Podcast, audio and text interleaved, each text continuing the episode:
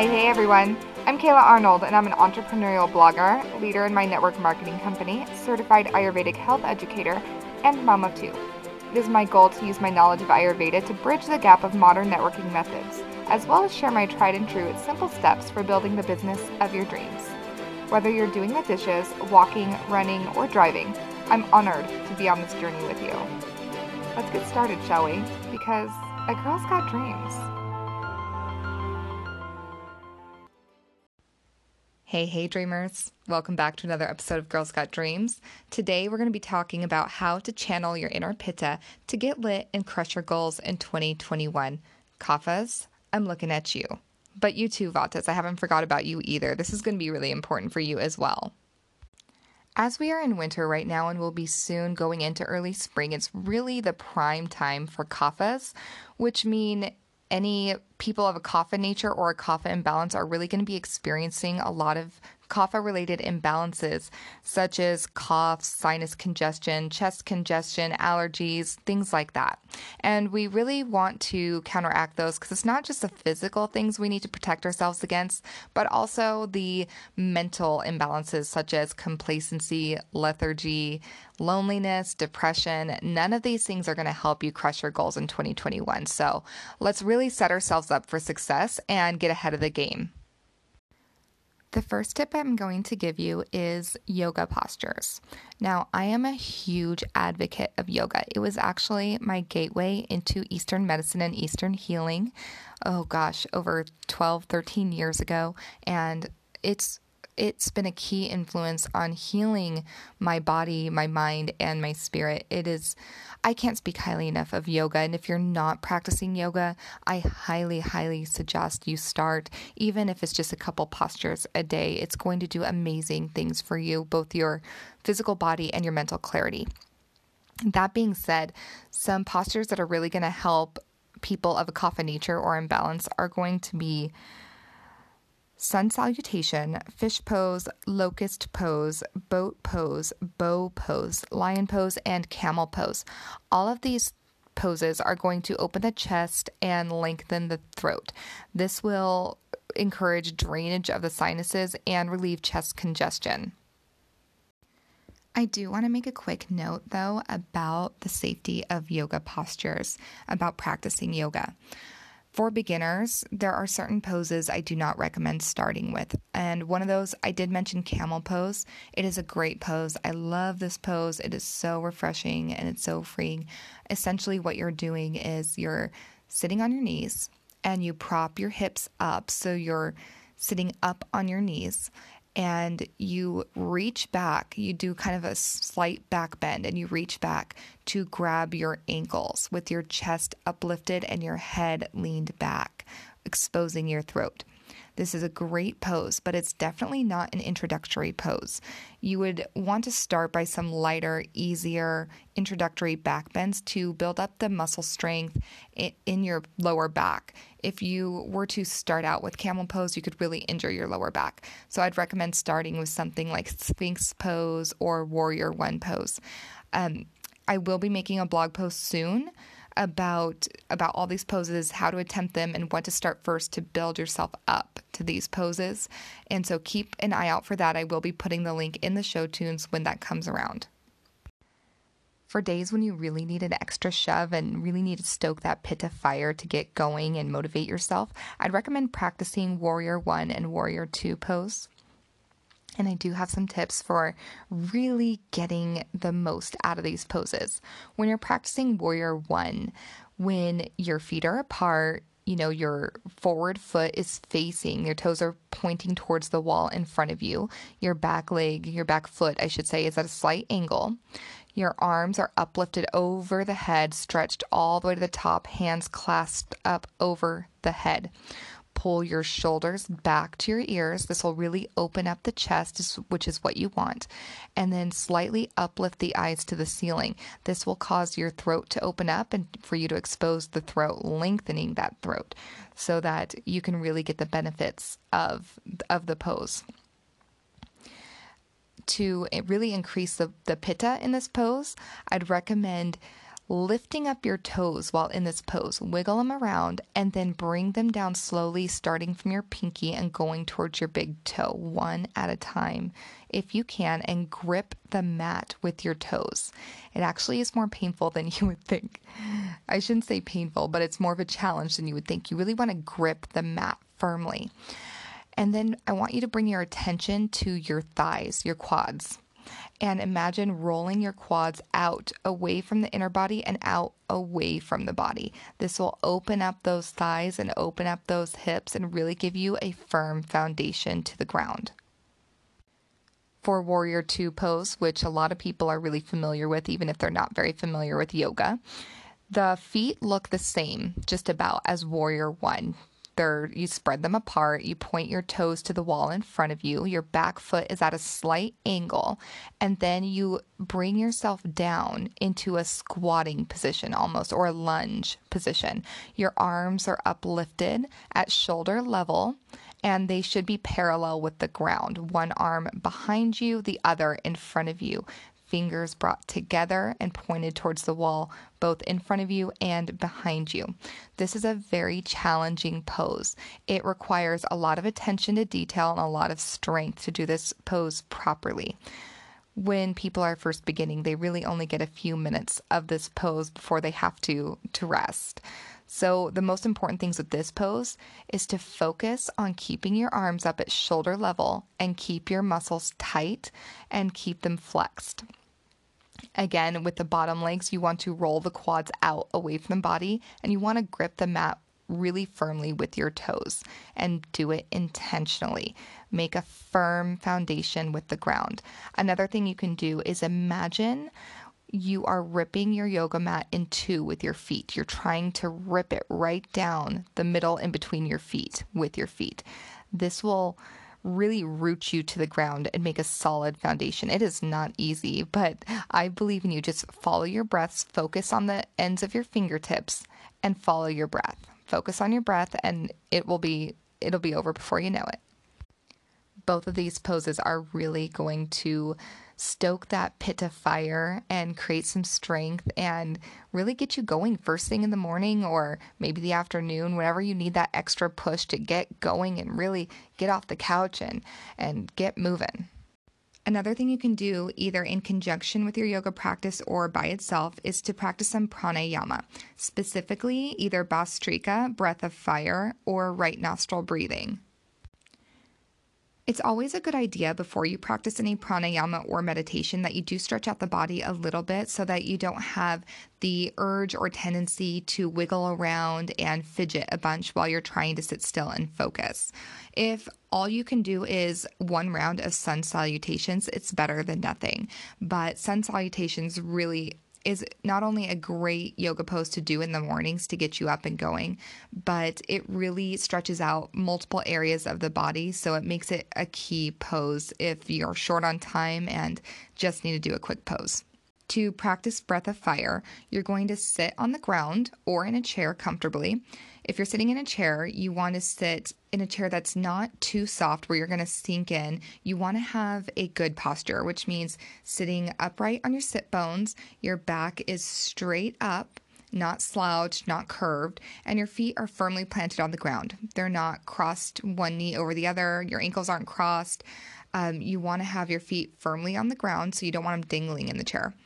And your hands could be comfortably sitting on your lap, or you can upturn your palms and have your wrist resting on your knees so your hands just fall where they may. If you choose to sit on the ground, just note that for people with any hip or knee injuries, it can be more painful for. So, you may, if you do have a knee injury, it might be beneficial for you to be sitting in a chair. However, if you do choose to sit on the ground, you can either sit by sitting on your knees, bottom on the heels, with your hands resting the same way, gently on your lap. Or you can sit crisscross applesauce, cross legged, we know. Um, and if you choose to sit this way, we can make it more comfortable in certain ways if you do have any old injuries or things like that. One thing you can do is take pillows and place under each knee. This will take the pressure off the knees and the hips. You can also roll up a towel or fold a towel and place it under your tailbone. This will encourage a a correct sitting posture, but will take any pressure off the spine and lower back. We really do want to make you as comfortable as possible because if you are in any pain or discomfort, that's where your atten- intention, your attention and intention is going to go. And we want your focus to be on the breath and in the moment aside from getting your your sitting position correct you also want to make sure the temperature in the room is correct. This is more for meditation but again we do want to keep our focus on the moment. So make sure you're not too cold not too warm. Just get in a place where you can sit still. Your body's stretched out you're comfortable you're sitting right you're comfortable in the temperature so that you can focus on where you need to focus. You should have your chin parallel with the ground your eyes closed softly and if you really want to go the extra mile, you can upturn your eyes to the spot between your brows. This is your drishti point, and this will really help you get to focus and get into the moment. To actually practice breath of fire, you're going to subtly breathe in through your nose. So you're going to breathe in exactly how you normally would. You're not trying to breathe longer or harder, just a natural inhale through your nose. And you're going to slightly but forcefully exhale through your nose. I feel a little silly doing this over my podcast recording, but I'm going to attempt to do breath of fire here with you so you can hear the exhalations in in what I'm doing. So here we go.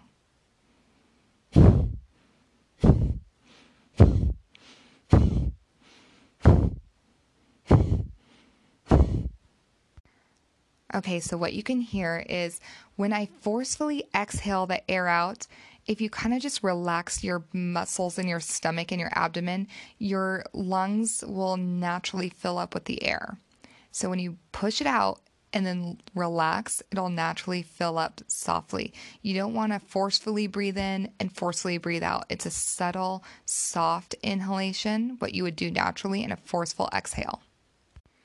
Doing this too fast and too much in the beginning can make someone feel really dizzy. So you do want to take it easy. It's something you build up to, but you can start with with just 30 rounds, so 30 exhalations, and then take a break. You can do up to five rounds in the morning and five rounds in the evening. But I do recommend going slower in the beginning so you avoid getting dizzy. Go slow, and then as you start feeling comfortable and you start getting a groove and getting a routine, you can start building up the speed. Breath of Fire is really good for getting energy flowing and getting that gastric fire heated up.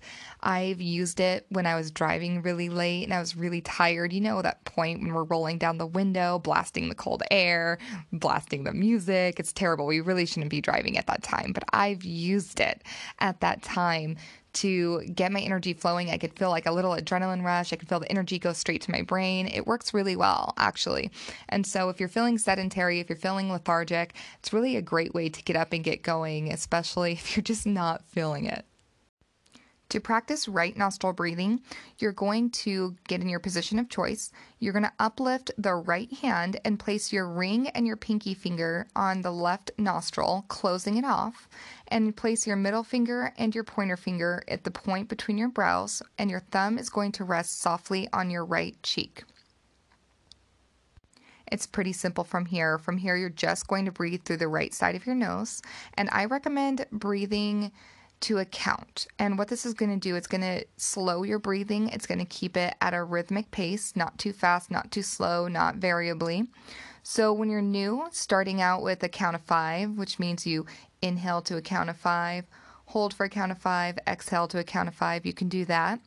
And as you get more experience in pranayama, you can increase the length of time. But this when you breathe through the right side of your nose only, it's going to heat heat up whereas the left side the left side cools down, the right side heats up, and we really want to stoke that fire and get you heated up and ready to go for the day.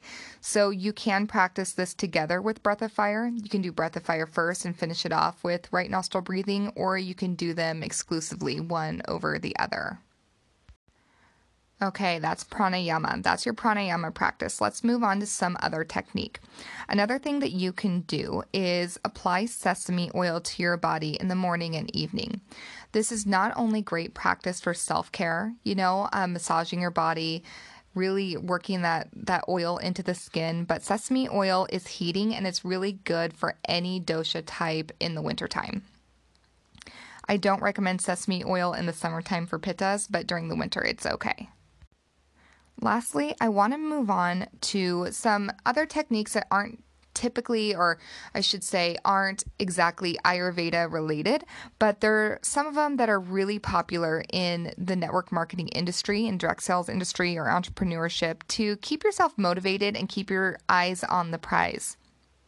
The first recommendation I have for you guys is to get a clear list of your DMOs and WMOs. What are those, you're asking? Good question. DMOs stand for Daily Method of Operation, and WMOs stand for Weekly Method of Operation. Kaphas, you are all about routine. You are reliable, you are dependable, and you are solid as a rock. So you want to have clear DMOs so that you know what you should be doing every single day, getting to the basics. And especially during the months, the winter months, when you're feeling lethargic and complacent, like you just don't want to get up and do anything, you just don't want to work, or you're thinking, What's wrong with me? What's wrong with me? You know, three months ago, I was on fire. I was all ready to go. I was like, Yeah, let's do this. And now I just, I don't want anything to do with it. You need to have your non negotiables. Your non negotiables are your DMOs. Maybe it's reaching out to X number of people a day. Maybe it's following up with X amount of customers. Maybe it's wishing your Facebook friends a happy birthday. Maybe it's you know, it could be whatever. Maybe it's sending out samples if that's the kind of industry you're in. But you need to have a clear list of DMOs that come hell or high water, no matter what, you are going to do those things because you know what, Kaphas, You like routine. You like stability. And if you have a list and you tell yourself you're going to do it, you're going to do it. You need to have it somewhere you can see it every day whether that's in a planner or on a list or on your fridge or on a post it note. I don't care where it is, it needs to be written down and you need to check it off every day. You're gonna do it. Same thing if you do a WMO. Some people just work better on a WMO sort of operation. Your daily method, those are to be a little amount of things that you do every day. You reach out to five people a day. You follow up with three people a day. You ask four people to host a party for you, whatever it may be. Your weekly method of operations are a little different you do certain non negotiable things, but you do a lot more of one thing in one day. So instead of five tasks that you do a little of every day, you pick one task that you do a lot of. It could be reach out to 30 people, it could be follow up with 50 customers or 20 customers, whatever your numbers are. But some people just work better on a weekly method of operation, and some people work be- better on a daily. It just depends person to person. You need to pick which way, figure out which way you work best, and write down your list no matter what, you're going to do that list. You are going to get it done. Come hell or high water, you're doing it. Another tip, again, this kind of goes along with post its lists, but write down your why, your motivations, why you're doing what you're doing, and place them around the house. You can write them on post its and you can put them on the bathroom mirror. You can put them on the coffee pot. You can also cut out pictures of a magazine. Maybe your why is that you want recognition. Maybe it's an award. Maybe it's challenging yourself. Maybe it's it's community. Kaphas, you probably really like the community and the tribe. Put a picture of your friends, tape it on the mirror. Maybe you want to make it make the money that you need to go to conference to be with your friends. Maybe you really need a new car. Maybe you put a picture of your your dream car or the car that you're saving up for or college fund and you clip them out of a magazine and tape them around. You can put them on a vision board, but keep your vision board somewhere you're going to see it every day. You got to stay plugged in to your why. When you're feeling complacent, lonely, lethargic, all of those things, what's going to keep you going is your why. Why are you here? Why are you doing what you're doing? Why bother? You need to keep it in the forefront of your mind and close by so you don't let go of it. Lastly, when you are feeling complacent and you're feeling lonely and you're feeling like giving up, you need to reach out. You need to throw out a hand and talk to your uplines, talk to your friends, talk to your sidelines. You have to reach out. Now, that's not going to be easy for you, Kaphas, because you're typically going to be a recluse. You're typically going to lock up your feelings. That's very typical of kaphas they're very strong natured they have a lot of earth they lock all those emotions and feelings up inside of you but you know to be healthy you have to reach out you have to communicate your uplines, your friends, they're not mind readers. They don't know when you're struggling. They're not just going to know, especially with you kaphas, because you're so hard to read. You're so good at locking up your feelings. So you really do need to try and overcome those challenges and reach out when you need help and when you're feeling lonely and you feel like giving up. But this podcast episode isn't just for kaphas, it's really for everybody. But Vatas, it's going to be really beneficial to you as well because you're going to experience some Vata imbalances as well as as kaphas because winter is very cold and that's going to increase uh, increase vata in the constitution. And if you already have a vata imbalanced or you're already a vata constitution of a vata nature that's going to affect you. So you might have a hard time staying focused even more so than typical. So you also need to use those post-it notes. Get your dmos in order. Get your wmos in order. Do them no matter what. And when you're struggling reach out for help. That's going to be key. Reach out for help. Lean on each other Okay, guys, that's what I've got for you today. Go out there, stoke that pit of fire, and crush your dreams. You've got this.